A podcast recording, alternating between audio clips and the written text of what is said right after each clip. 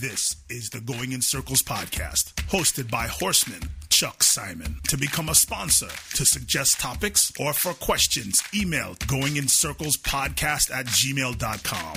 And log on to our Facebook page, Going in Circles Podcast. Here's your host, Chuck Simon.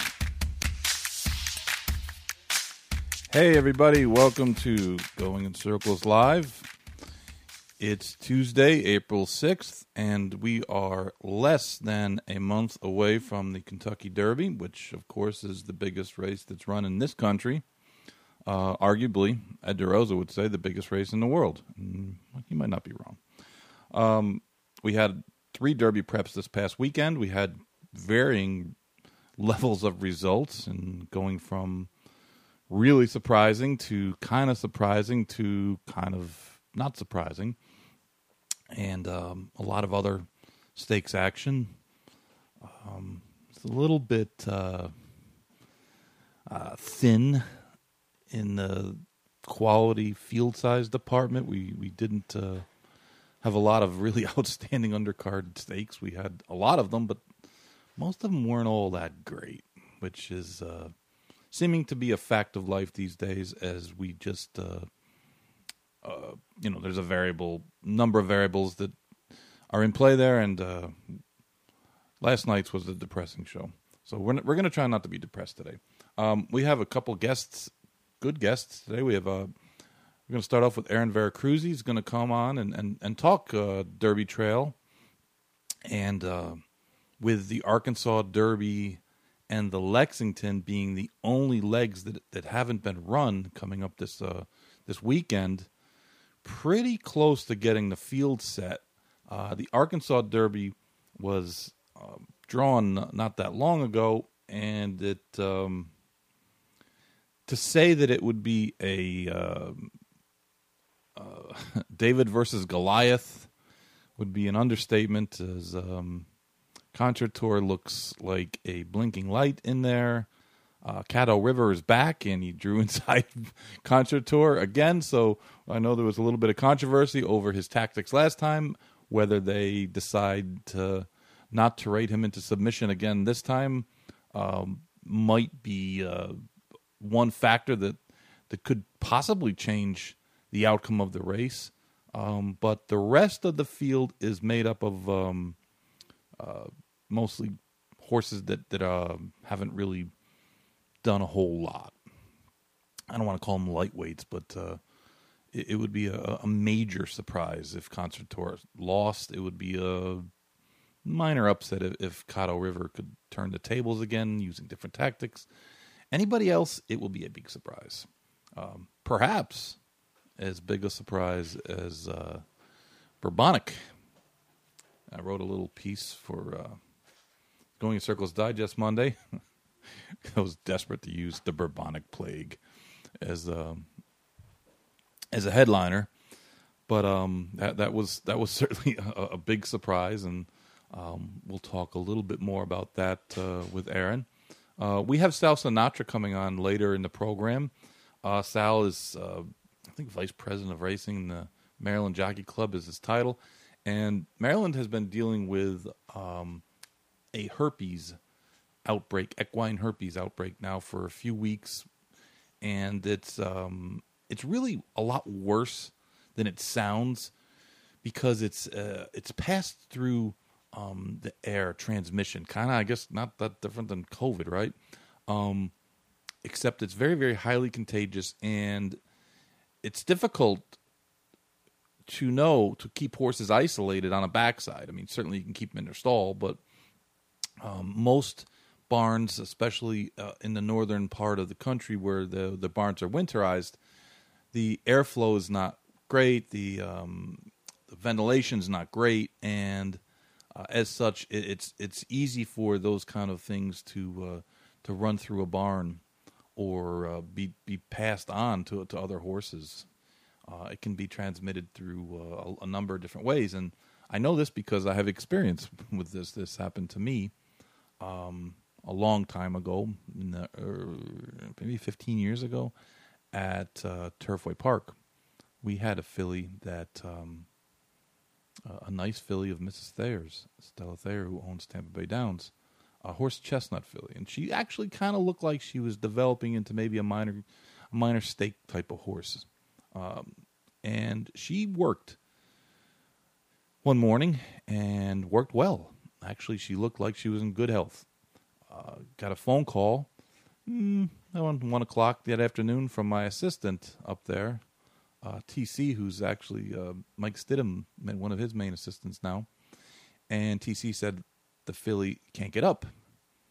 And I thought, well, wow, that that's you know she must have fallen in her stall, and um, you know hurt herself or injured her hip or her pelvis or something. And called uh, Dr. Barry, came over, and uh, Dr. Barry was a was a veteran. Uh, he's an old.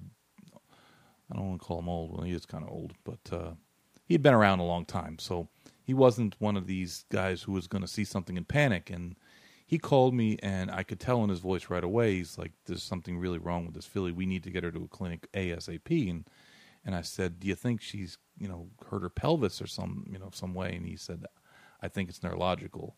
and um, we need to get her to and Riddle ASAP. And we got her down there to and Riddle uh, Animal Hospital in our Equine Hospital in Lexington. Uh, I got a call a couple hours later from the vet there, and, and of course, and Riddle is one of the the best, uh, arguably one of the best equine facilities, hospitals in, in the world, and they have uh, you know people that that that know what they're doing. Um, and the call was not a good one. It was that uh, she had tested positive for the equine herpes, and it was a viral, a really um, a, a, different strain than normal, and uh, because she had been um, vaccinated for the herpes, and at the time I, I didn't realize, and, and this is sometimes you learn things when you go through them that um, there's like 18 different strains and we're only vaccinating for one or maybe two. So this obviously wasn't one of the ones that we we had vaccinated her for, and as such, um, uh, you know, she was almost assuredly not going to make it because uh, her condition deteriorated so rapidly. Um, and I, it was almost unbelievable to me to, to believe that she could have worked a, a half mile that morning and you know six hours later be just unable to walk. Um, and she was she was put down, and our barn went into quarantine. Um, and there was another horse in the barn, uh, another trainer's horse who also tested positive, but never got really bad symptoms. Um, and w- what Turfway did, and, and uh, uh, Rick Lee, uh, the late Rick Lee, who was the director of racing there, he allowed us to train our horses because we, we had to be um, quarantined. No one was allowed in or out of the barn without uh, uh, checking with security. We had to wash our shoes and our hands and everything when we came in, when we came out. And he gave us a, a little time frame at the end of the day, uh, the training day, of course, the morning, where we could train. It was about a little over 30 minutes, about right about 40 minutes and I had I think about 16, 17 horses over there, and we got everybody from all over the place to come in, and I was sending out sets of seven and eight, um, as opposed to one or two, and uh, you know we were able to train and at least keep the horses active. Every morning we had to take temperatures uh, every I think three or four times a day, because the temperature spike is, is really the first sign. Um, and uh, we were in quarantine. I think like 36 days. I think the clock got reset. Every time a horse tests positive, a clock gets reset again to zero, and I think that happened once or twice. Um, but uh, no other horses uh, came down with it, you know, badly, and uh, you know, we, we wound up. It was kind of a, almost the best case scenario. We, we obviously weren't able to race for, for that time period, but uh, we didn't lose any other horses, and um, you know we, we were able to, to keep keep going. So I, I know firsthand how difficult it is, and it's kind of frustrating when you're involved in it immediately because you don't know, and you, every day you're praying that when your guys go through and take the temperatures of the horses, that uh, everybody's going to be healthy. There's not going to be any coughing. There's not going to be any uh, uh, temperatures uh, which would lead to obviously testing uh, again. And uh, we were we were fortunate to to escape with just that you know short time frame. And it, and it, looks like as of now, Maryland is going to be able to um, start to ease their way out if if everything stays the same over the next ten days. They have a a, a new meet that's uh, starting on April seventh, and, and Sal will talk to us about uh, what's happened there, the protocols, what it looks like for the spring meet. I'm sure we'll talk a little bit about the Pimlico project and um, and uh, what what's going to happen with the Preakness and, and things like that. But uh, Sal's a good guy and uh, happy to have him on. And um, you know, we might even get into uh, talking about his one of his pet projects that that uh, I'm I'm I'm completely 100% sold on, and that's um, trying to to come up with uh, a way to classify horses outside of just claiming and straight allowance races. And, uh, maybe we'll get a few minutes to talk about that as well. Um, uh, last night, Barry and I talked a lot about the Lasix issue, and it's just um, it's just mind-bogglingly depressing for me. Because I've been fighting this for a long, long, long time, and sometimes it feels like um, uh, it feels like you know you're swimming uphill or you're swimming uphill you're swimming upstream um, because it's it's it the anti-lasix people are on a crusade and virtually nothing that you could say would matter no matter the facts no matter the figures, the data, um, uh, just uh, you know general arguments, financial reasoning. It nothing really worked, and it's frustrating to, that people fall for it, and people fall for the it's performance enhancing drug. That that's a load of crap. Everybody knows that's been involved in horse racing for any period of time that a performance enhancing drug is something that's illicit, it's illegal, it's not um, it's it's not given to every horse in every race.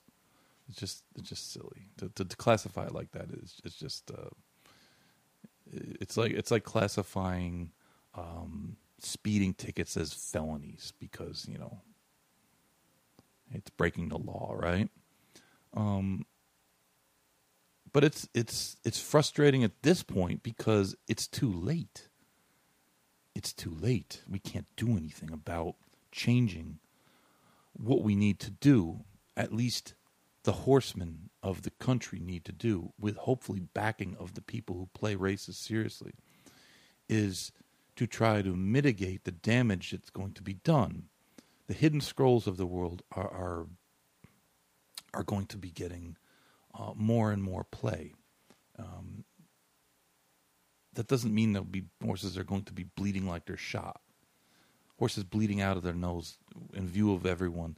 That doesn't happen that often, but that doesn't mean that anything underneath that category of of EIPH, exercise induced pulmonary hemorrhage, isn't um, a problem. It is. It's a real problem. Uh, I think part of the problem is that the transparency is going to be lost here because of the influence of bloodstock in this country. The bloodstock market kind of is the, the tail that wags the dog of racing. And now, in a, in a non Lasix world going forward, bleeders are going to have a scarlet letter on their pedigree page in some way, shape, or form. So no one wants to know, or, uh, you know, or, excuse me, no one wants to let you know if their horse bled.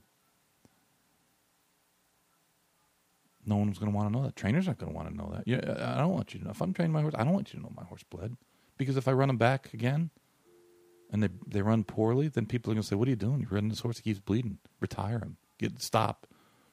And it's not that easy. It's not that simple. The, the guy who bought Hidden Scroll paid five hundred twenty-five thousand dollars for him, and I know people lose money on horses all the time. That, that's that's understandable, but but we're making it more difficult. And at what benefit? Where is the benefit? Five horses in the Santa Anita Derby got, got trounced, and yeah, they were kind of lightly credentialed horses for the most part. But the, were they 25 and 35 and 60 lengths worse? Hard to say that. How many of them bled? We don't know because no one's going to volunteer that information. It's it's just going to be confidential uh, at this point. And to believe that people are going to volunteer information that, that might affect um, future valuation of their horses. Come on, man. that, that ain't happening. it's just, uh, you know, sometimes in this business we, we get um, it's like fourth grade. Like we all believe, you know, that's going to be a happy ending at the end of the day, and it's like, uh, you know, the the Hallmark movies. In the end, we all know just wait it out long enough, and it's going to have a, a positive spin. Well, guess what? When you're dealing with hundreds of thousands and millions of dollars, the positive things are, you know, the negatives, excuse me, are, are going to be uh, are going to be washed away as much as you can. Um, with us to talk about the positives, not the actual positives, but the positives of the business. The Derby, which is uh, our biggest event, even bigger than the Breeders' Cup, uh, is Mr. Aaron Vercruysse. Aaron. Do we have Aaron? Right. Nice job. There you are. How, Can you hear me? Are you guys all right? Nah, we're good. You're good now. Perfect. How how's that? How's things out on the West Coast today? Well, so I, I mean, I think a lot of people probably know me from Santa Anita and HRTV, and, and my background is California, but I'm in Arizona now. Um, you want to talk about the takeout in racing? Um, out of state tuition for my daughter going to U of A in the nursing program, is something that I didn't want to pay, so I moved to Arizona, and uh, and I'm here now.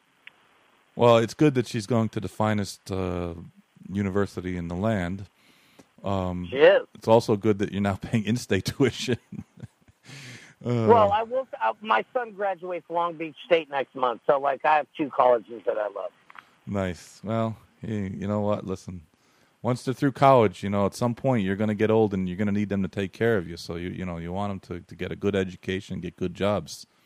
Chuck, have you seen a picture of me lately? My beard is white. That was teenagers for my kids. You know this.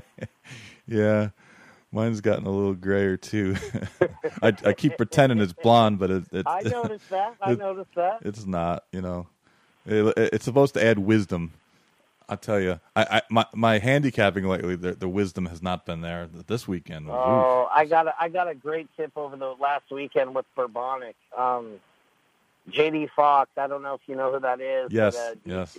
He he does a lot of social media. He does a lot of things in racing, and and he's most of the time behind the scenes, and you don't get a chance to catch him. But him and I have been talking a lot lately, and he's here in Arizona, and and we're actually thinking of starting up something in addition to what I currently do. But um, he he called Bourbonic man, and and he texted me. He's like, "I love Bourbonic." I'm like, "You're crazy."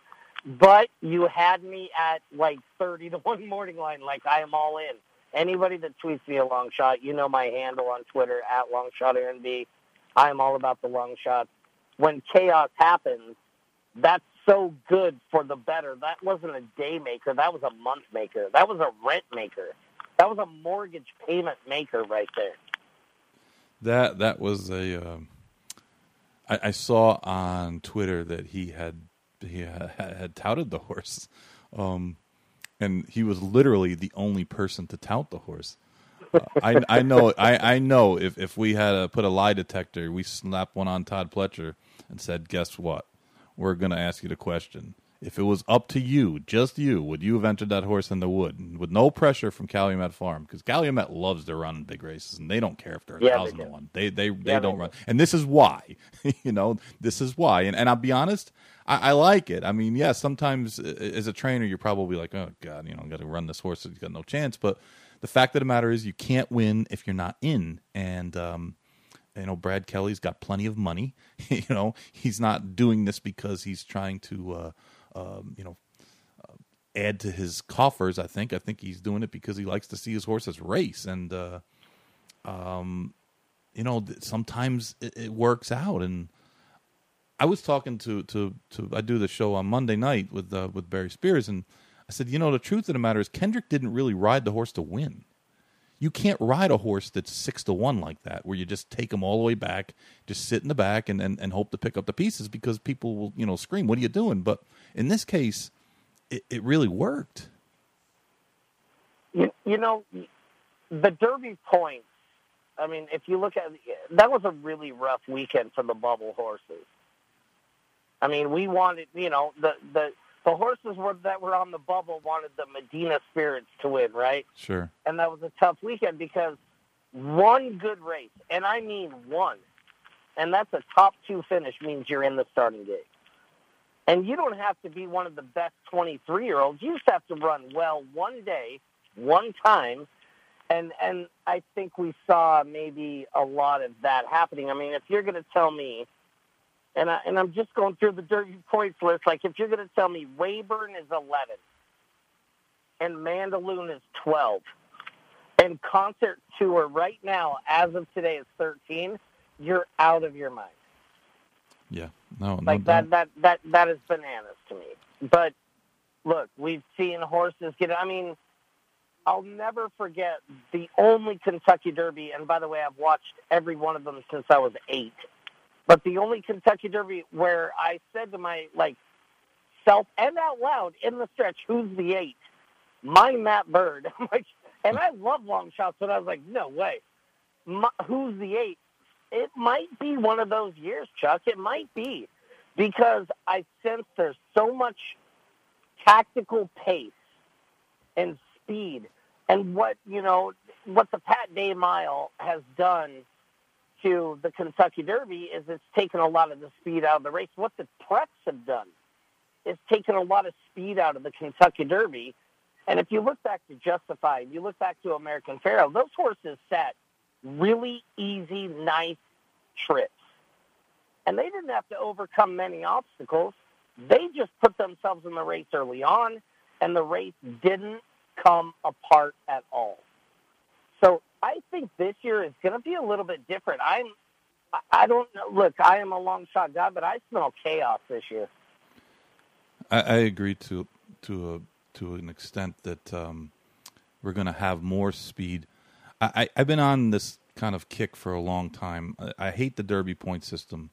Not that not that they have a Derby point system. I just don't like the way the race the the the final preps are too important and the earlier preps are, are not important enough. And I'm not talking about the two year old preps. Yeah. Um, you know, I'm not talking about races in September. I'm talking about races in January and February. They need to bump those races up. We can't have the Southwest, which has been a really strong prep, be a 10 point race. And when you're going to add the you know the Jeff Ruby and the UAE Derby and you know some point uh, you know a European or a Japanese horse, well you're just making the early races almost um, you know negligible. They're, they're not even important at all, and we're going to get a maiden in the Derby one year, and he's going to win it because he's going to run second in one of these last races, and he's going to get in the Derby. And in a year like this, where we have so many inexperienced horses and so many horses that have run their best race on the lead, well, they all can't get to the lead. So, like you're saying, at some point you're going to get a, a, a, mad rush, a chaos type type of race, and a maiden's going to win the freaking Derby, and then everybody's going to be like, "Oh, geez, you know." But the fact is that the, the way the points are distributed just doesn't make sense to me. I just don't understand why the Arkansas Derby is worth ten times what the Southwest is worth it, it, it's it, it's essentially the same horses for the most part. Yeah. So yeah, why, no, why I not? Mean, you know, it's early on in the in the Derby Trail. I, I look. I, I, I guess I, I could argue both sides sides of the fence on the Derby point standings, but to have everyone think and and compare and look at social media, and I know you do. Look at social media prior to the Florida Derby, and greatest honor was the next orb and, and as a guy that worked for Stronach for 20 years and knew Gulfstream is a hard track to close on, and it's it's one of those tracks that closers that leave Gulfstream I always loved, and I bet Orb, and I loved Orb. But to look at Greatest Honor as a forgotten horse within a week and a half, like a week and a half goes by, he's forgotten. He's eighth on the Derby list points wise. He's probably going to finish in the second ten points wise but not a career does one race make. And it's so funny for me to watch racing and especially social media. Um, just what have you done for me lately? Like it's a big jump on the bandwagon or jump off the bandwagon. And to me, greatest honor deserves all kinds of respect going into the first Saturday in May. And I'm taking nothing away from Essential Quality, who's done nothing wrong. Hot Rod Charlie, who is a what have you con- done for me lately type of pick. Like, okay, so is that good enough to get it done? Like the King is third in Derby points right now off a synthetic Jeff Ruby stakes stakes win. Like, really? I, I, I, I think there's going to be some forgotten horses, and I think there's so much value this year. I'm super excited for Derby Day. I mean, I look at the Derby point list right now, right? And I know I get it; they're all in, but how does Rebels Romance, Rock Your World, and Bourbonic have more points than Greatest Honor, Medina Spirit, Midnight Bourbon, the horses that have been dancing all the dances and been running well every time?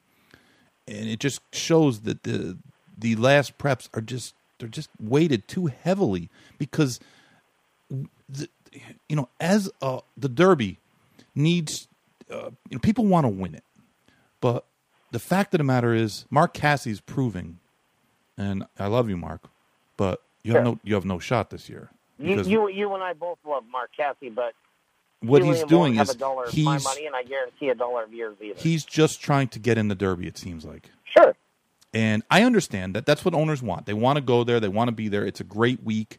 Uh, I mean, hell, when you're in Louisville, it's a great week if, if you have one or not. can't win. We're saying he won't have our dollar. I, I don't think he can win. I think it's No, but, I I, mean, I will. I will stand here and say like- he won't win.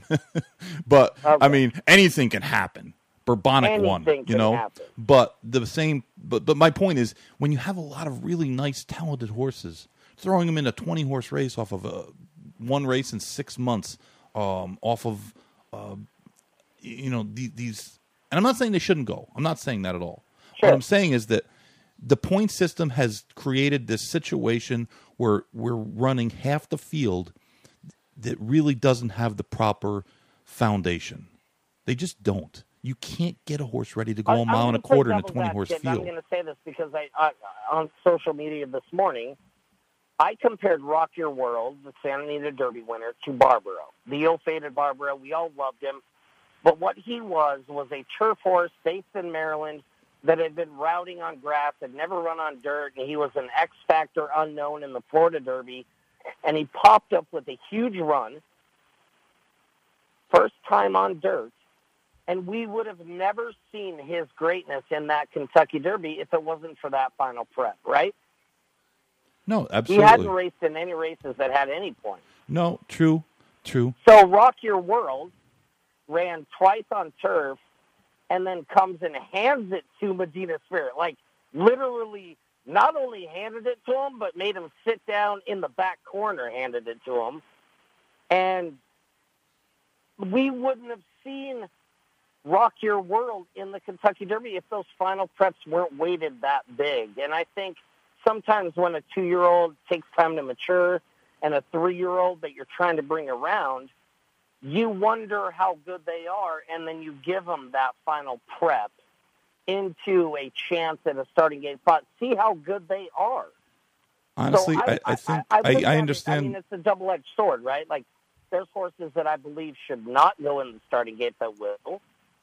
And there's horses that only because of the point system and how it's structured will make it there because they deserve it off that last prep.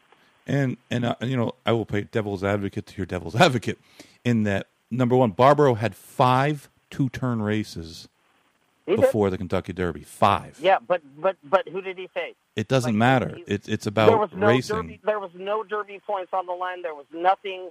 Like nobody knew how good he was. No, I under, I the- the understand that. But the point is this: is he had five two-turn races. He had plenty of foundation. It's why he won. The problem with Rock Your World and and Rock Your World wouldn't have, based upon what John Sadler has said, Rock Your World would not have taken this tactic had the point system been a little bit different. Uh, I mean, the horses that win the last preps should get in. You, you, you can't have a prep where you know a Derby prep where uh, in the big race the horse wins the last race for Derby doesn't get in.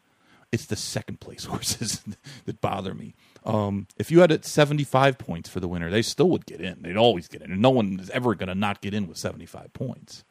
But No, the no. point the point I'm is that I'm I'm just I'm drawing like Barbaro without that Florida Derby race being so many points would have never gotten in. right. Like But- I mean, you need that final. Well, the Florida prep. Derby is, is the final prep as well. So even if it's seventy five Yeah, you need, points, but you need he's still getting get prep, in. Like like yeah, you, you need that final prep to matter because it took Barbaro that long to even have a chance to try that level of competition. True. But the It fact the fact of the it matter is, Rock is Your that World, and by the way, it took confidence from Hronis Racing for Rock Your World to try that kind of competition. you have you have very and and it's you just have so many horses that just they just don't have the proper foundation. It's a mile and a Okay, quarter in a give me- twenty horse I'm field. going to give you an over under I mean, think about it. Justify. in the, on the exacta in the Kentucky Derby this year, and I'm going to say it's three hundred dollars. What do you take, over or under? I would say For two bucks. I would say over.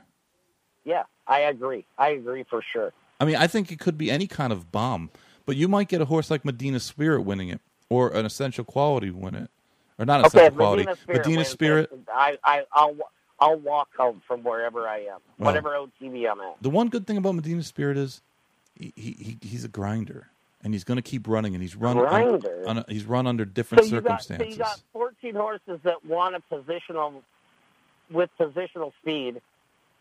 Only one or two of them can actually try and make the lead and, and with success, or all of them are done. And you got deep closers coming by. You like Medina Spirit to sit behind pace and then hold off the likes of the Shug and everybody I else. think I think half the horses are going to get to the quarter pole and, and be gassed. I I think they're going to be. Uh, yeah, gassed. I- I, don't. I don't mean, see how. uh, As a, as a horse trainer for twenty right- years, I'll go on record right now. Medina Spirit, I will not have a dollar on for sure. Oh, that's that's fine. I mean, I'm not uh, like again. I'm not. I'm not saying that he's a, a surefire winner, but he has. Oh no, but At least he's had- the Derby. Like he has had proper amount of of seasoning, and you have so many horses. It's extremely hard to get horses fit. One of the reasons Baffert wins, and I've been talking about this for years. Sure. Baffert trains his horses hard. You don't see half miles and 50. You see three quarters and 11, three quarters and 10, uh, seven eighths. He trains the horses hard. And he has the Okay, luxury of having favor. a lot of Spirit concert, Medina Spirit concert tour head to head. Who do you like? concert tour. But the fact of the matter is, concert tour also has had everything his own way. I mean, And the concert tour has the same Concert style tour- as concert four tour- others that want to run in that he, race. he ran in a four horse race in, uh, in, Yes, in the race, yes. right? And then he ran in the Yes. race where where Caddo River, you know, strangled, uh, got the stranglehold, and and he loped to the lead. And you know he had all the things his own way, and that race has not exactly come out as a strong race. Nothing from that race has, has done a thing. So Chuck, would you agree that beauty of the Kentucky Derby is that you leave nothing, like you you leave it all on the track. Like you're not running for a piece of that. You're trying to win. So when you talk about pace, Soup and Sandwich, who I believe does not have a chance to win the race, but will absolutely play a factor in the outcome. no doubt, I- So it- if it's you like think about um, that, like pace makes the race. Like the Derby's going to be loaded with pace. And what happens if Caddo River wins the Arkansas Derby? Exactly. Exactly. It just becomes and I think the only way he can win the Arkansas Derby is is if he goes to the lead. I well, mean he's got. Well, we we saw he couldn't rate and win. Right. He tried So, that last like, time, so I I can't mean, imagine they're going to try it again. again. Right. So like you said, he goes to the lead and he wins. All right, now you got to win at all costs horse. You got soup and sandwich. You, you have um, uh, rock your world. You have uh, you know if Baffert goes with Concert Tour and he gets beat off the pace, well, he's going to want to be on the lead. you know, all of a sudden it, it's it's like wow, we, all we have of a sudden it's forty five and four for the opening half mile. Right, and part of it is because some of these horses are so inexperienced; they haven't done anything. They were they were able to win. Uh, it's why I didn't like Prevalence. It's why I didn't like um, the Saffie Joseph horse in the Florida Derby. In that the dynamics of a two turn race are so much different than a sprint, and in the sprints, those horses were just so much better than the, the competition. They just ran out away from them and, and it was just you know it was a man against boys thing. But then you know a horse like Prevalence gets in the, the wood and he gets stuck on the inside, and all of a sudden he's getting dirt kicked in his face, and it's a different track than he's been running on, and there's another turn, and it, it's it's hard. Uh, and of course, he also had the misfortune of, of missing a little bit of training because uh, he'd gotten sick. But it's just like like Justify. People like they love to use Justify there's only one Justify, and Justify was trained by a guy, like I said, he is never running a short horse. Baffert does not run short horses. He just doesn't. And people, no, people no, can say whatever else they want about and, him. And he's going to separate them out, and yes, exactly. He's going to try and get as many points for as many owners as he can. And as a guy from Southern California, I've been there, done that, and watched it happen. And I mean, he plays the game very smart he puts them in the starting gate, which you can't win the Derby unless you make the top 20, right? No, but you can't, win the Kentucky Derby if you're number 21 on the list and all 20 go. No, you, so you, he's you have smart to get enough in, right. to get them in the starting gate. The preparation from the final prep to the race itself, I'm not sure there's been anybody better at that than Bob. And and that pains me to say because when Bob wins, I lose. Yeah, because exactly. those are favorites that usually win that everybody loves and and racing gets a you know a a, a good kick on on media because the silver haired fox you know struck again. But as a race fan you got to enjoy the fact that he knows how to prepare them and get them ready for the starting gate. So i don't care who the i mean who the longest shot is or the favorite that bob baffert has in the gate know the final three weeks to the Derby, he's going to have them ready to run their best race. Whether that's good enough, I don't know. You know, when you go back to Bourbonic, you talk about like horses that are going to be in a race that affect the race but don't actually have any chance or, sure. or don't win the race. You look at Market Maven and Bourbonic. They came out of the same race at Parks. Market Maven got an easy lead and just galloped along and, and beat yep. beat Bourbonic by four lengths. And if you take Market Maven out of that race, Bourbonic probably loses because then Weyburn probably goes 52 to the half. And you have a different uh, a different dynamic and uh, you know the aqueduct track has been just so ridiculously slow. I mean, it's hard to like watch the races there. I mean, it's it's like they're running in quicksand. Honestly, but, it looks and, and and look, if you had Bourbonic at 72 to 1 and you had a Pletcher exacta box and and I did catch that race, so I'm not saying like that wasn't a horrible race. But if you had that, kudos to you. To me, looking ahead a month for the Derby, that race was painfully slow. I mean, almost hard to watch slow. The, the, if you watched any of the races in New York this weekend, it, it was it was just it's hard to get your to wrap your arms around how slow that they have the track there. When you see the Bayshore is is, is, is running the Bayshore. The Look, I'm not saying the horses are slow. I'm saying for the caliber of the Kentucky Derby, but the that track is so it's slow. so slow though. Nice Aaron, this the Bayshore for Kentucky Derby purposes, I that was painfully slow to watch. When I worked for Allen Jerkens, we won the Bayshore on the, the undercard of the Wood. This is like 20 years ago. He won in like seven eighths and like 120 and four. The Bayshore this year went 126. you know, like 126. Chuck, Chuck, you, you, and, you and I have watched enough races where we don't even need to see the fractions. Oh. I mean, you and I both, like, you can watch a race. If you've done it enough times, you can watch a race and you know. You know visually, and you don't even care about time whether or not that mattered in the grand scheme of, of championship three year old racing. Watching that race, I mean, honestly, I didn't even need to see the fractions. I didn't need to see the final time. They I just looked like of they were- horses were going up and down. They looked like they I didn't they think were. there Uh, were many of them that wanted that far, much less a mile and a quarter.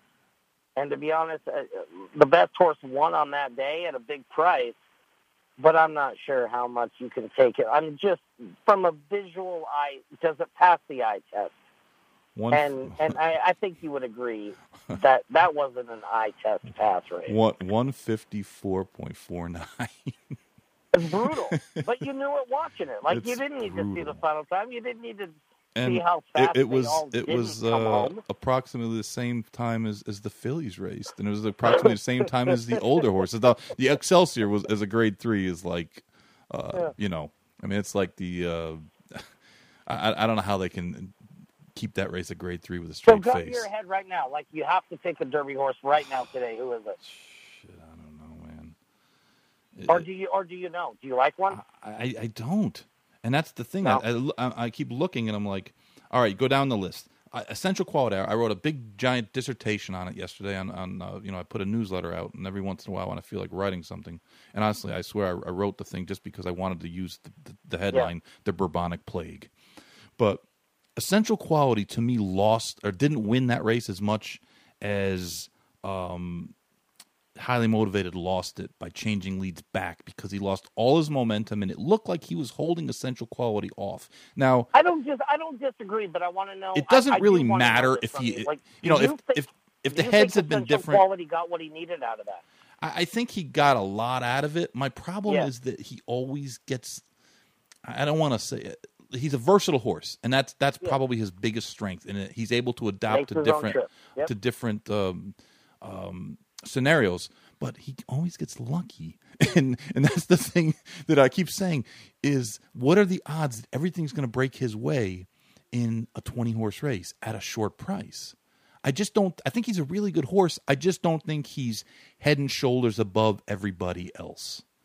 Um, and maybe I'm So, so, looking so too much into it. He's an underlay then. Like what Uh, price absolutely. do you expect Essential Quality? What I would play him at like six to one, and he's going to be probably two to one based upon what Concert Tour does. Oh, God, I think you I think you get seven to two or more on Essential Quality. Do you really? I mean, I Yeah. just don't know who people are going to bet. Yeah, I, just, I, I look. There, I think there's, I think there's five horses that everyone will buy for favoritism. I don't think it's as bad as like you know McPeek having a six to one favorite. I, I just think it's going to be seven to two, four to one. I, I don't think there's going to be a two to one shot. I don't think there's even a five to two shot. I think if Concert Tour tanks this week, I think Essential Quality is two to one or less. You got an undefeated horse, and you have the connect. The, the, you have the connections. Barely won the bluegrass with a perfect trip. you know the connections get get bet i mean they Yeah. do get bet and it's just another thing is like again providing that midnight tour or mid um concert tour doesn't go out and and you know smoke the field by 10 different story but just you know for devil's advocate he gets beat who else is there for the, the, the general public? Because this is a race that the general public bets. I mean, there's not that many races anymore where the general public's money matters, um, but this is one that does. And Well, an you- this undefeated is- this horse is always is over bet. I mean, an undefeated this horse is is one of always those over races where a fifty to one shot's going to be nineteen to one. Right? Like, like the king. That has no business being nineteen to one. I mean, ha, ha, you, you know, you, you look at the, you, you just look at the top point earners: Rebels Romance, Knight, uh, like the King. Um, I mean, known agenda rates really well, and, and he he would probably be my kind of wise guy horse. Um, and I think he can get the distance, and he's. I think the blinkers have really moved him up a lot. Um,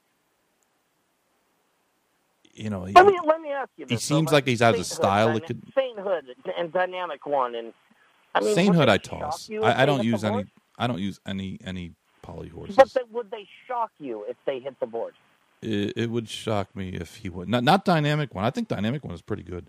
I mean, Right. his sheet But- numbers are pretty wouldn't- are, are, are just below the top horses. You know, there's six across the track, and Dynamic One gets a great trip and sneaks up the rail and completes the exacta. let's let's Are do this. Be like, how did that happen? Let's The do this. No. Let me ask you about a horse I'm going to throw a name out to you, and you tell me: Would you be shocked, like shocked, like like Sure. uh, Mine That Bird shocked if they won? And I'm not going to use the obvious ones, but um, what about Mandaloun? Okay, so if you're a long shot player, I'm going to say this. You want to zig when everybody zags. So if you're a long shot player, you can't be of a popular majority of opinion in any race because the odds reflect the popular majority opinion. I absolutely love that 99.5% of people have jumped off the Mandaloun bandwagon. It it, seem, it seems kind of bizarre, actually, that the people have just like tot- people like have just totally abandoned. Like it's they're asking the oh, question: Oh, no, Are they even going to run him in the Derby? They liked him. I, I don't I you know I don't hear anything about that horse. Like nothing. Like he did. But- like he disappeared. got- I mean, look. After before the Louisiana Derby, what were what was Mandaloun in the Derby future? He was. Uh, 10, I think. I think he was like like like uh, yeah nine ten to Yeah, one. I mean, he was one of the favorites. Derby Day, forty. You would you think? Nobody's betting him. Every expert that I know, not one has said Mandaloun. Like, I mean, he, he he's a horse that intrigues me because I I like those horses that that um you know kind of will just run a, a race that you know look like they're improving, improving, improving, and, and maybe you know for whatever reason they they don't make that next jump, and they're still a good horse, and you know they're just not.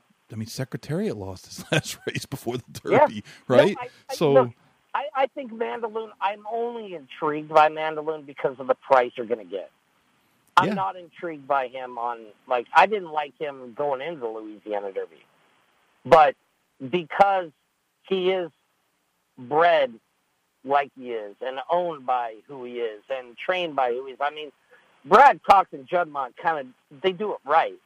so, I mean, if you're going to say Brad Cox, Juddmont win the Derby and you get 88-60, that's kind of an oxymoron. That should never happen. right, right, right. So Mandaloun, only because everybody jumps off, would I include. What is what is your feeling on on? I, I've already kind of said this. I jumped the gun and, and, and knocked him. But uh, what about Sure. hel- helium?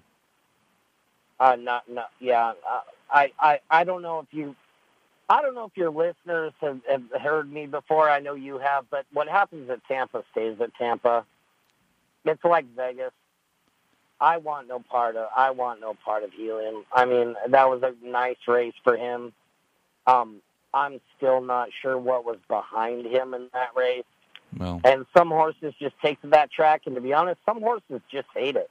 the the so- hidden stash didn't exactly um, Yeah, make I'm him not. look I, great. Look, Tampa Tampa Bay Derby to me is a fun race to watch and put I- a couple of bucks down and try and beat favorites because they're always overbet. But Kentucky Derby winners out of that race. my my humble brag on that is that uh, I bet him in that race. but Your but humble brag is what? I bet him. I, I I thought fifteen to one was a Yeah, real no, fair no, price you that day, the ticket on in and, and he and he raced really well. Put that well. money aside but and don't bring it back that- on the Kentucky Derby. That's why I was just so like kind of stunned that they wouldn't have tried him back in that he hadn't raced since the fall at Woodbine in two seven ace races where he showed he was clearly a, a good horse. And he, he just it was one like I didn't like anything in Tampa the whole year. Like all the, the preps, like I, I just didn't like anything. Um, you know, known agenda ran in that race. The, the the Sam Davison was kind of a bizarre starter. He just kept getting further and further and further behind, and, and then he made kind of you know he made a big run at the end, but it was like so. I, I said to myself, "Is just this passing horses?" And when Pletcher wheeled him back in twenty days and put the blinkers on, him, you know, but Todd doesn't run horses back that quick, and it was kind of like a desperation move, and, and certainly it, it worked. And uh, I mean, it got Paco Lopez punched in the mouth because that was the race after which uh, Irad smacked him. But um, What's sad is that was the story of the race, not the winner. By the way, exactly, but um, it just uh, I, I mean, I I, w- I bet him in. The, I bet uh, um, I bet him in the um, uh, the Florida Derby. Um, unfortunately, I didn't use soup and sandwich second, but um, I, I thought he was going to get the jump on on uh, on Shug's horse on Greatest Honor. And like you know what you were saying before about Greatest Honor, it, it's to me the question is this: is that I think he's certainly talented enough. I think he's certainly bred to go the distance.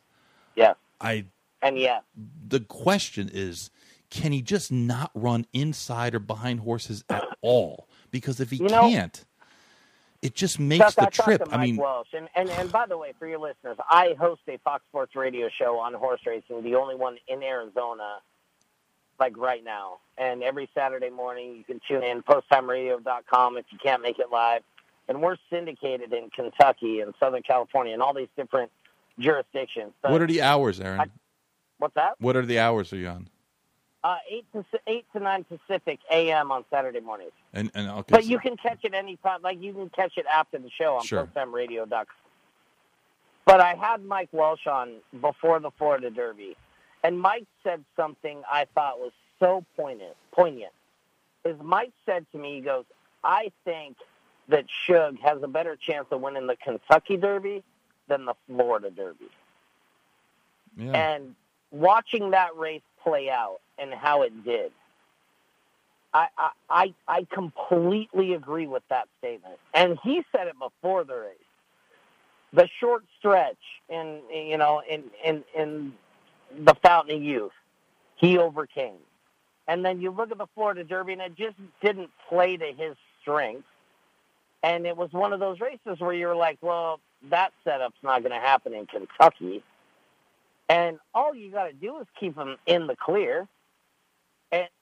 I just the long the the mile and a quarter, like you said, he's bred to go that far. The trainer takes his time with his horses. There's so much to like about him that I, I, I and I'm and I'm trying to give credit here to Mike Welsch because he said it before the Florida Derby. He said, "Look, he doesn't have to win this race. This isn't the goal. This isn't the end game. This is not what they're pointing for." but this definitely is a race that he could lose and be better set up for the Kentucky Derby, and I, I concur 100%. Yeah, he, he to me it was a bigger field.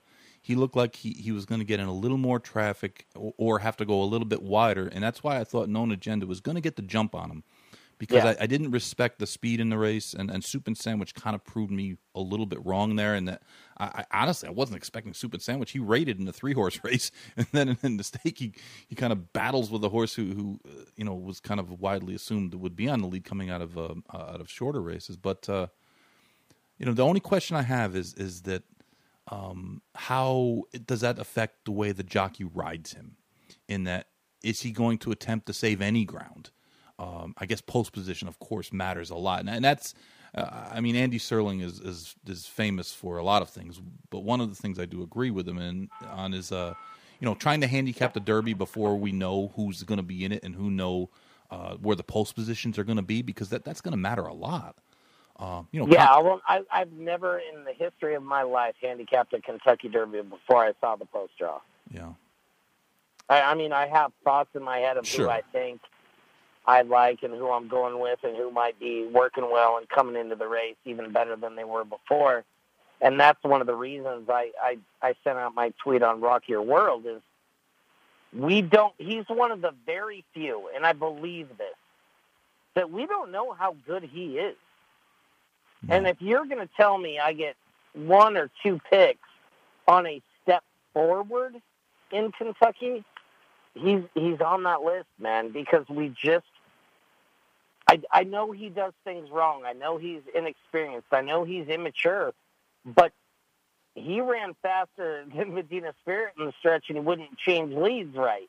So I mean, I, I, just I was look at it as like upside is so prevalent with Rock Your World. I just I look at him as a move forward horse. Now, when you're talking about Shug and and what he's bringing to the Derby, I I look at it as like I love horses that lose their final prep because they lose opinions from people and their odds are inflated.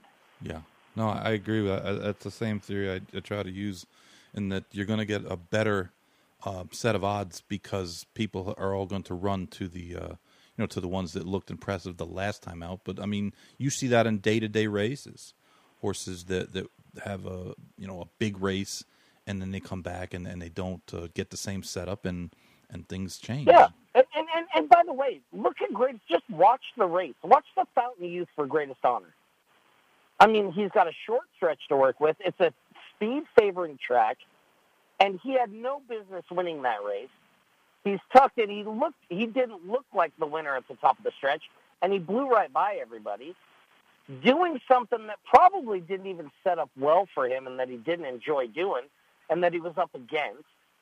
To me, Greatest Honor, Rock Your World, those are two horses that are must uses in everything that you're thinking about doing Derby Day. Uh, Marty McGee just uh, tweeted out that Proxy is going to run in the Lexington, looking for uh, looking for some points. He was second in the uh, the comp and Risen Star and fourth yeah, in the Louisiana Derby. the word desperation. So they're, they're, they're, earlier, and I think anybody that's going to wheel back in the Lexington is trying to ensure themselves a starting gate spot. Like, I don't know. Like, I almost can't blame them. I mean, I look at this field and it's just, uh, I mean, it's underwhelming. It really is underwhelming. There's so little. I don't know if it's underwhelming as much as it's undefined. Yeah, right? there's just so I mean, many. There's like I no one don't to be scared these of horses are. Like, You there know? can be a superstar in this field. that hasn't shown himself. just Yes. haven't seen it. And, Right. and by the way, Concert Tour in the Arkansas Derby, if he goes out and wins by 15 sets of track record, Concert Tour is the favorite. I don't care what Essential Quality did. No, no, there's no doubt that the concert tour's performance is going to determine who's going to be the favorite in the Derby, whether it be him or or it be not be him. But uh, But said, if Concert Tour goes out and wins by four or three or whatever and, and handles his business and goes on to the Derby, there's no way with Concert Tour and Essential Quality being so close. And by the way, the Baffert factor does matter Derby Day. "Oh, absolutely." so I'm And NBC, say- the over under on I'm them showing Bob is. one at the very least on either one of those. I'm going to put the over under on NBC cutaways to Bob at, at like 47 if he's the favorite. like Baffert will have like his own show.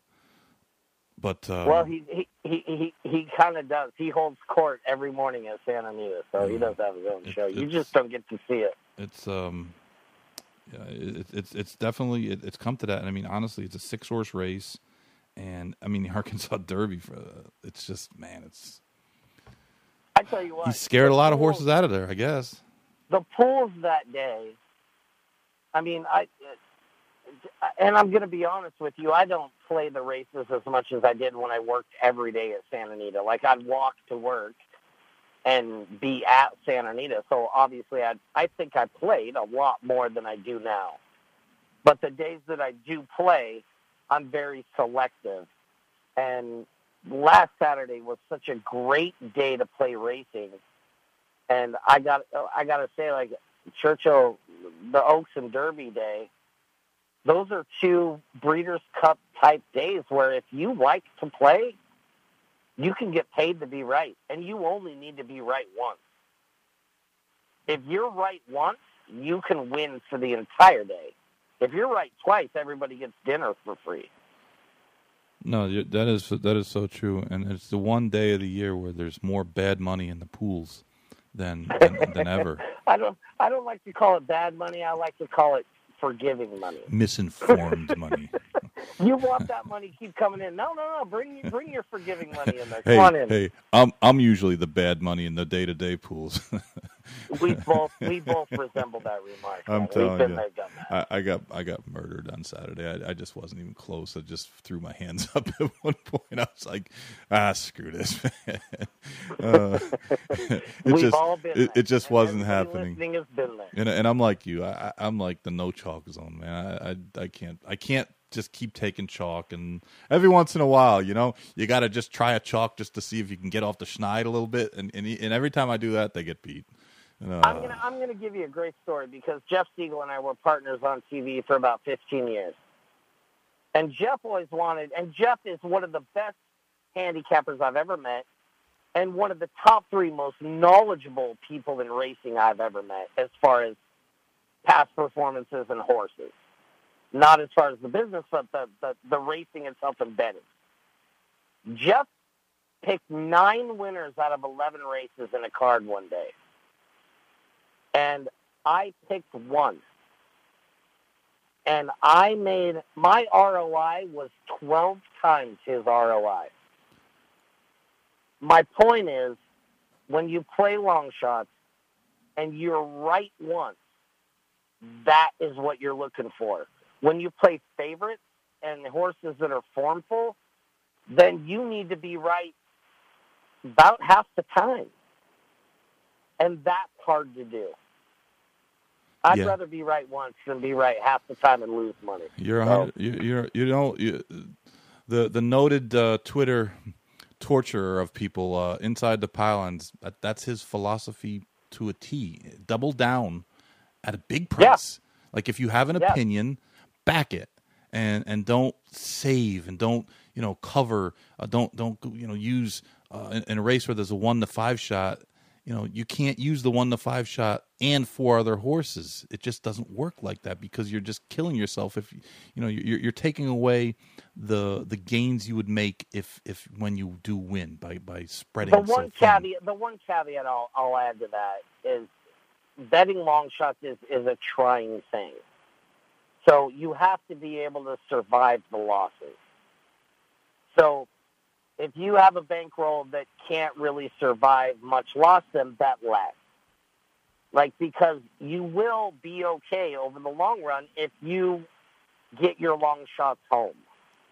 But if you can't survive the losses, there's going to be no money to bet when, when it does hit. And I understand. I've been on both ends of that. So you just need a bankroll that can survive losses because eventually, my my theory is, you pick a 16 to one shot. I can be wrong 15 times in a row and still be even. No, that's that's so true. If that 16 to one shot wins, and by the way, I'm not going to lose 15 in a row, but if I do, I'm still even. No, I'm, So- with, you. I'm with you, man. And I, th- it- I think money uh, management matters, and you just need to be able to survive losses if you're playing horses that aren't as formful as, say, somebody that somebody that is playing favorite. No doubt. I, I, I'm hundred percent with you and, and like you said, it gets frustrating sometimes. Especially when you bet one and they're thirty four to one and they should have won, you know? And and like they get stopped on the rail, you know, making a big move. A couple a couple weeks ago at Gulfstream I had a horse just like that. He was like twenty seven to one. He was making a huge move on the rail and just got sawed off. And I'm like, oh God, like it's like I'd rather have just ran around the back and not made any moves than, than that. You know, it's like, oh, it's just the frustration. But like when they do come in, like you said, you're rewarded financially and, and you, you you get to say, hey, you know what, I was right, and once everybody else was wrong. Well, hey, when you have the uh, could uh, in racing, I'll be on it. You got it, man. Aaron, I, I appreciate your time. And, and uh, what's give me one more time uh, your show, the details. So, based in Phoenix, Arizona, we're Post Time Radio. It's on Fox Sports 910 Saturday mornings locally, 8 to 9 Pacific. Um, but we're syndicated across the country. Just look up posttimeradio.com. You can find a station in, in whatever area you are. All right, great. Thank you, Aaron. Appreciate it. Bro, best of luck on, on Derby Day, and I hope that maybe we figured something out. I'm more confused than when I got on the phone with you. We- We'll, we'll talk afterwards. After the Derby, we will so, definitely well. You got it. Thanks, Aaron. That's Aaron Vercruysse. He has a show, as he just said, uh, formerly of um, of TVG and a graduate of uh, the finest institute of higher learning in America, the University of Arizona. Um, up next is uh, is one of the finest racing officials I've ever met, Mr. Sal Sinatra. Sal, are you with us? Yes. How you doing, Chuck? Yeah, now listen, I, I just gave you a big plug now, so you gotta you gotta live up to it. You gotta live up to it. Um, Sal, if if if you don't know, you- you're uh, what is your official title? Um, the vice president of racing at the Maryland Jockey Club. I'm having a hard time hearing. Oh, can can you hear me now, Sal? yeah, so I'm driving. I'm five minutes from my house, so Okay, no worries. Um, so you're um, you are the man there at uh, Laurel Yes. and you have had uh, some some really interesting situations uh, this spring. Um, I guess we should start with the um, the herpes issue, and uh, you know, leading off the show, I, I explained to people uh, a little bit about it and and how I had actually been involved in a situation similar to that at Turfway Park. I mean, this is the virus that goes through the Mid Atlantic almost every year. It's you know Russian roulette who gets stuck with it, and it was our turn this year. And unfortunately, what had happened was we had a sick horse that went to New Bolton on a Sunday. And when a horse goes to New Bolton on Sunday, it's considered a, an emergency. So the junior vets that are there test for everything Right. and E EHV1 popped up, which 30% of the population has. Therefore, it gets reported to the you know, Department of Agriculture, and then they come out and start testing the horses left and right. And like I said, 30% are going to have it in their system, so we had a giant domino effect. And we started, you know, shutting barns down one by one, trying to race, trying, you know, scratch horses, whatever cards didn't fall a switch cheese, we, we kind of tried to run. And then, you know, we got the clock's ticking on Preakness. Um, you know, and as we were waiting to meet to say, okay, we're going to shut the gates to Pimlico, we had another horse get a, uh, you know, temperature. So we just said, that's it. Shut them down. Let's not race for two weeks. We can't afford to, you know, jeopardize the Preakness and Pimlico's backside. And you know, here we are today. Thankfully, you know, no more positives. We're at the tail end, and uh, hopefully, uh, Pimlico's quarantine is up on the 12th, and Laurel's is on the 18th, and we're all just holding our breath to get to that point. Now you you have a new meet starting uh, on Thursday.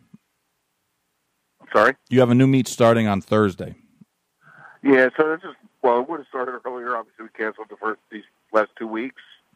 So it's our spring meet at Laurel that runs right to Pimlico's meet, which is right the week after uh, the Derby. Sure.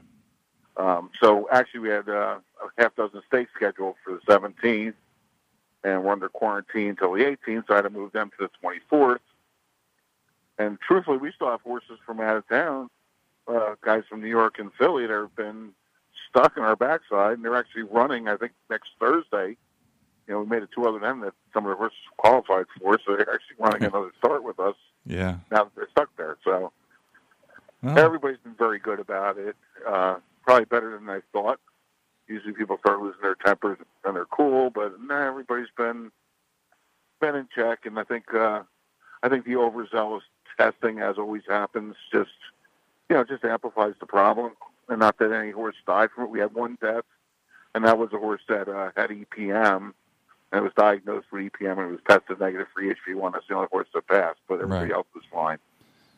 Right, right. So it sounds like you know, fingers crossed. Uh, um, you'll be back in business on Thursday. Now you're only hosting Maryland, or excuse me, Laurel horses, right? There's no ship-ins at all. Yeah, which is another problem. I have seven cards to fill with about 950 horses, and of those 950, a lot of them are babies and turf horses that aren't even ready yet. So, you know, the office did great. They closed good for Thursday and Friday, but I can see it starting to get leaner. I'm, I'm sure at some point I'm going to have to do a pull an audible and maybe you know cancel a day and flip it to past the 18th or something. You know, just to get the the out of towners and Pimlico horses to run. Right, right. Well, um, so what's the status of the turf? Um, you know, can you guys race a lot on it right now, or is it still kind of uh, not not The yet? turf we don't start till uh, next week, the 16th. Sixteenth. Okay. But it, it's it. You're you're confident you'll be able to get. I mean, the weather's looking okay and everything. Yes. All right, good because that that certainly has got to help. I mean, um, and when uh the did you say the Pimlico? Wh- when was the Pimlico uh quarantine over? Uh, Pimlico's out on the 12th, On the twelfth. Okay. so they can go. Some of those guys, especially we got guys we harbor for the winter from Delaware and Monmouth. So hopefully they can get out of there so we can clean up those barns for the Preakness horses to come in. Sure, sure. It's gonna be a little crunch. Yeah, I mean it's it's it's it's amazing that we're already talking about the Preakness. It's just it's, it's just not that far uh, away. Yeah, tell me about it. I mean, what are Yeah, we, we have an interest in, in a Japanese horse, and we're all excited about that. We're trying to get, you know confirmation if Japan's going to bet into the you know into the pools or not. And, um, you know, just sprucing the old lady up right now, as we always do year after year, waiting for the big project to happen. Uh, absolutely. What can you tell us about the project? I mean, has there been any movement at all other than well, just paperwork? We basically submitted wish lists to the Maryland Stadium Authority, who, because of COVID, are about a year behind. But they about a month or two ago finally selected a an architect and engineering firm. And I think once Preakness is over, these these guys have been walking the backside and kind of getting their, you know, their their way around. So the purpose looks like it's going to be, uh, you know, Pimlico goes back to the state, and we'll lease that back for the Preakness meet, or however many days we want to run. But they'll use the infield for like ballparks and stuff for the local people. Um, and Laurel, I'm supposed to get uh, new barns. Uh, we're going to work on the track surfaces and possibly a new grandstand. So and dormitories. So it's mainly for the health and welfare of the horses and the people living on the grounds at Laurel. Sure.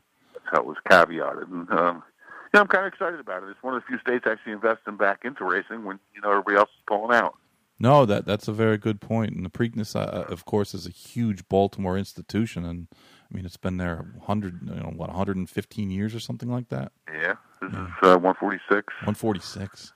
Yeah, wow. old hilltop. But uh, how how long do you? Uh, I mean, obviously, there's always caveats like weather or, or some sort of issues. Um, it, it, will it be ready for next year's Preakness? No, I have at least uh, this one, and I would say one to two more. At, and they'll be run at yeah, Laurel for sure. After this, possibly two. And and, and those will be run at it Laurel. Depends on which comes first. You know, whether you're going to do Laurel first or Pimlico and shift the animals which way. Right, right, right. and that's going to be up to Stadium Authority. Sure. More than anybody. I mean, we'll have influence, but you know they're going to dictate the the actual project. Yeah, the states like to be in charge, but um, so so you you know when when Pimlico is undergoing the issues or the excuse me the um, the construction, you'll be racing the the Preakness at Laurel. No, uh, one of the deals is Preakness will stay at Pimlico, so I think we'll be running maybe one in tenths there. Mm-hmm or in temporary facilities. But uh, yeah, the Preakness is not to lose, go to Laurel by any means, unless I guess a catas- you know, something catastrophic. Yeah, right, right. Now they're going to actually move the track, right? They're going to like sh- shift it. They're talking bit? about it. I mean, you're talking a, probably a twenty to thirty million dollar endeavor to shift it. I think they're trying to true up the, the roads around it because we're kind of kind of cockeyed from some of the roads. Right. I'm not sure if the ends justify the means. Yeah, and I think as the MSA starts working on this project, you know, it's a limited amount of dollars. I think it's 350 million between the two sites. Sure. Which really isn't a lot of money when you when you look at what we're trying to do. No, when you talk about those these big giant projects, I mean, you're talking. You, know, uh, so you don't want you want to do it half. You know, you want to do it the right way. Sure. I mean, there's second jewel of the Triple Crown up there, and you know, Laurel's supposed to be the year-round facility for the horsemen, so that's got to be nice. So. Well, you know what? You guys have, have, have worked so hard to get this deal done. It, it's like you said, you want to do it right, and hopefully, uh, hopefully everything goes well, and, and, and you know there is no. That's all we can hope. Yeah, no no hurricane, you know, shoots through or something. Know. But we'll, we'll see. I mean, at least uh, one thing is for sure because the bonds that'll be you know drawn for the that come out, you know, five million come out of the slots uh, money from the horsemen towards paying the bond back mm-hmm. and some of the money that would come to us for capital goes into that. It's 30 years. That's almost an insurance policy for racing in Maryland for 30 years. Yeah, that's true. I think that's the biggest thing when it's all said and done, is at least our horsemen know they have racing for 30 years. Yeah, that that's actually kind of uh, an interesting way of looking at it. That the, if you think about it, we, we got we got to pay you back so you can't get rid of us. yeah. um, you know, I wanted to touch on something that you, had made a uh, presentation at the Jockey Club Roundtable mm-hmm. about um, something that that I, I actually am a huge proponent of, and and that's kind of um, getting away from um, just straight conditions and claiming races the way we have them now, and, and coming up with a a different way to classify horses um, that might be a more effective and and b take away some of the connotations of, of claiming. Um, Talk a little bit about that, Sal. Sure. Um, I think in today's world, and I know you've done it, I'm doing it myself. Uh, you know, whether you buy a young horse or breed one and try and get it to the races, it costs a, a lot of money. And if that horse isn't a stake horse, and you got to put it in for a tag, even a maiden race, there are guys out there looking for decent people who take good care of horses. They scoop them up, whether it's twenty five thousand or whatever, and you, as the guy who develops them, lose a lot of money. So, you know, people are always wanting to have either waiving maiden races or starter allowance races to protect their horses from being claimed. And, you know, it's the people who are looking to protect them are the people we want, I believe, in the game. The people who invest the time, the effort, they care about the animal. They're not in it as a commodity type thing. And it came to me that, you know, I talked to the steeplechase people, I talked to people in Europe, you know, they do this rating system and you kind of put like horses together. And what it does is not only stops the claiming part, but it also stops the guys that, you know, the high percentage guys that, you know, run off the TV and just jam the horses down your throat, and everybody's afraid to take them. Well, when this horse runs off the TV, he's going to move into a different category. Right. You know, it's. You, I think it's become a more. It'll be a fairer playing field. the other part, and as you know, race conditions today, we, we're combining things to, as I always call it, the conditions and the form look like an algebraic equation. You know, how about you, you got to give guys something to be able to handicap? And if you're saying, okay, it's a rating of 80 in their last six starts, hey, bam, you, know, you should get like horses, whether they won two races or eight races, if that's what they run. They should be competitive. You should get a better field. And I think it's a little easier for people to, to digest the class moves on horses.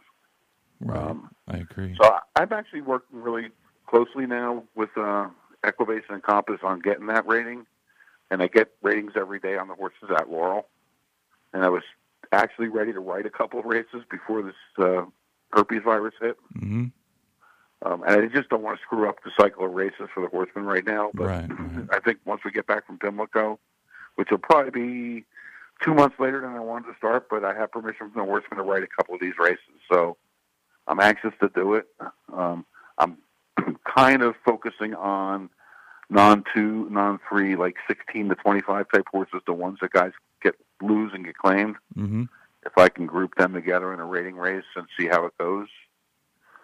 Uh, my eye is going to be on the rating versus the odds of the horse. You know how the Sure. horse runs is, is another thing, but you know how to better bet the horses. I think will dictate if the ratings are true or not. I, I mean, Uh, honestly, Sal, I was an assistant racing secretary at Yonkers, the harness track, Okay, and you're familiar with it. yeah, we um, they had just gotten rid of the uh, they they used to have the old ABC system, uh, you know. You, you, had, you had three separate categories: A ones, A twos, A threes, B one, B two, B three, Okay. and you would go up and you go down. Of course, standard standardbreds race a lot more, so Yeah, at the same distance. it's, it's a, right. It's a little bit Yeah. easier to do it, but they had just gotten rid of it and they'd gone back to the um the conditions. And I remember, like, and, and standard bred uh, racing officials have a lot more leeway than thoroughbred racing officials do. In that, uh, Yes, I, I remember when the rule was, at least in New York, was that when you entered the box in a race, we could put you any race we wanted Yep, to. exactly. and uh, I, I watched it at Rosecroft. We own Rosecroft, and I saw that happen. I'm like, wow, that's pretty cool. I wish I could do that. Can you imagine? yeah, you're in the wrong race. We're putting you over here. But you know, you always wanted to get eight. And, and I remember when I was working there, Mister Rooney was like, um, you know, I want eight in every race. I don't care. I don't want to hear any excuses. So sometimes it would be a little bit difficult because you know you'd have eleven entered in one race and you'd have five in another, and and you'd be kind of like you know adjusting the condition and and like you were talking about earlier um you know you have 17 conditions non-winners of uh, 2000 last 5 or non-winners of uh, 10,000 last 10 or non-winners of 40,000 uh, last calendar year or non-winners of uh, 100,000 lifetime or you know gray horses i mean uh, and it was one great time, and uh, it was a Saturday night in, in the summertime, and, and Yonkers used to do good. I mean, they were doing a million, million and a half in handle thirty years ago.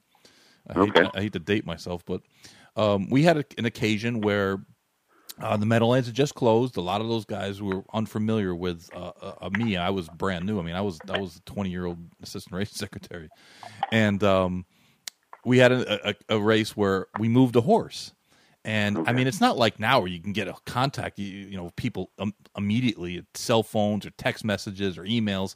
Like you had to call people's like barn phones and hope that they were there and they weren't on a horse. with the bar. Right. So, yeah, a lot of them at the bar. So we moved a guy's horse, and, and we actually moved him up in class. And, and I drew, I drew three of them, and, and you know I, I, they were kind of the same. And I said, let's just you know pick one out of three, and you know blind draw, up, moved him up.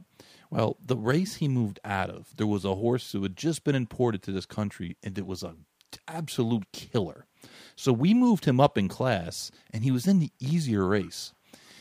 So the the morning or excuse me the the, the night of the races uh, my boss had gone in for um, uh, back surgery. So he was out for a while. So it was me. And I, like i said i was like a 21 year old racing secretary. So this guy comes in. He doesn't know me. He doesn't know who i am or anything. He comes in the office and he's pissed off.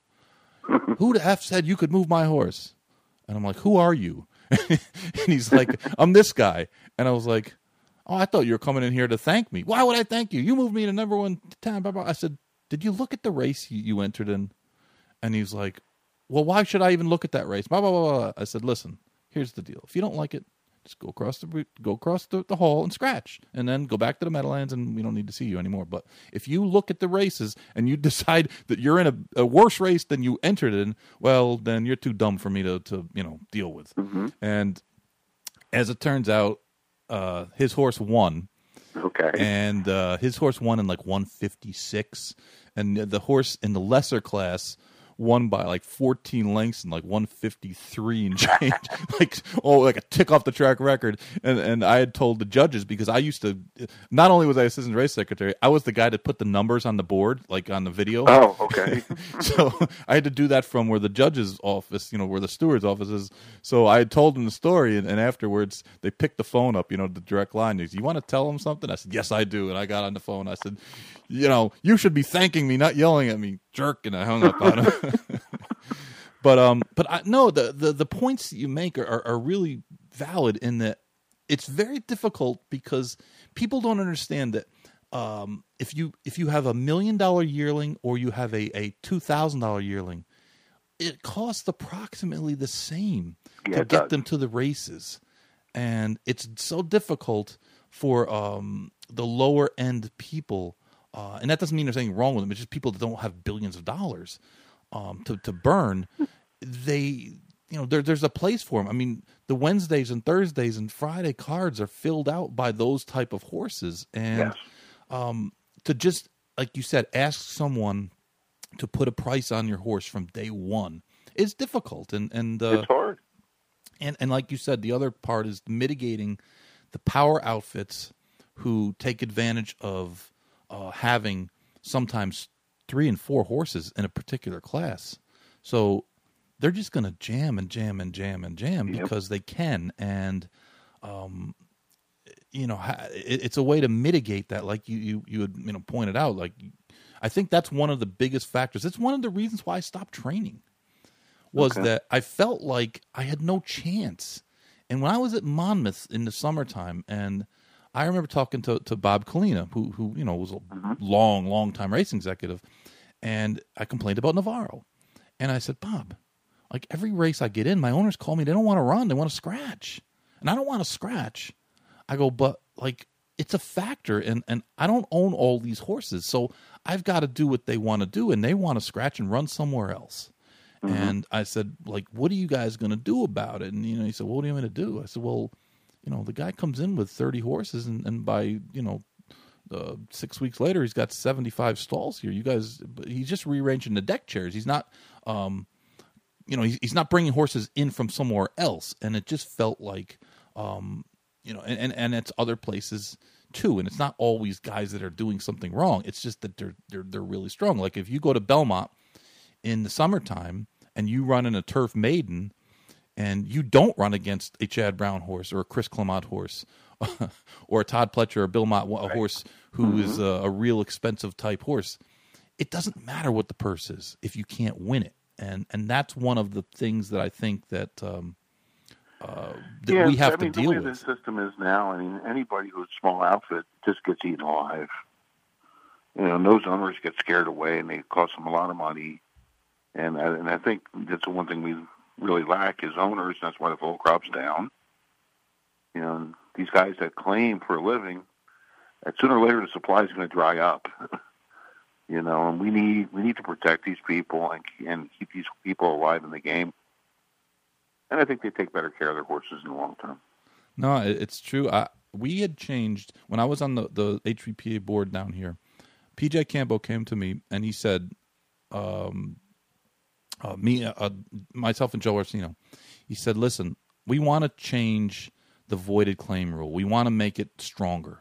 Um, it's our feeling that uh, if we have a stronger rule, that it'll be better for everyone." And I agreed. I agreed wholeheartedly, Joe Joe did as well. And we worked for a couple months on on trying to get a rule that would fit for this particular um, you know circuit because I mean people forget sometimes things are a little different in other circuits and and and the one difference that South Florida has is that the winter circuit is so much different than everything else. That's so true. we wanted to get something that that would work for for everything, but we also didn't want to get where people were just you know blindly claiming horses and then trying to get them voided if they didn't run well. Not that there you know was anything really wrong with the horse; they just didn't run well for whatever reason.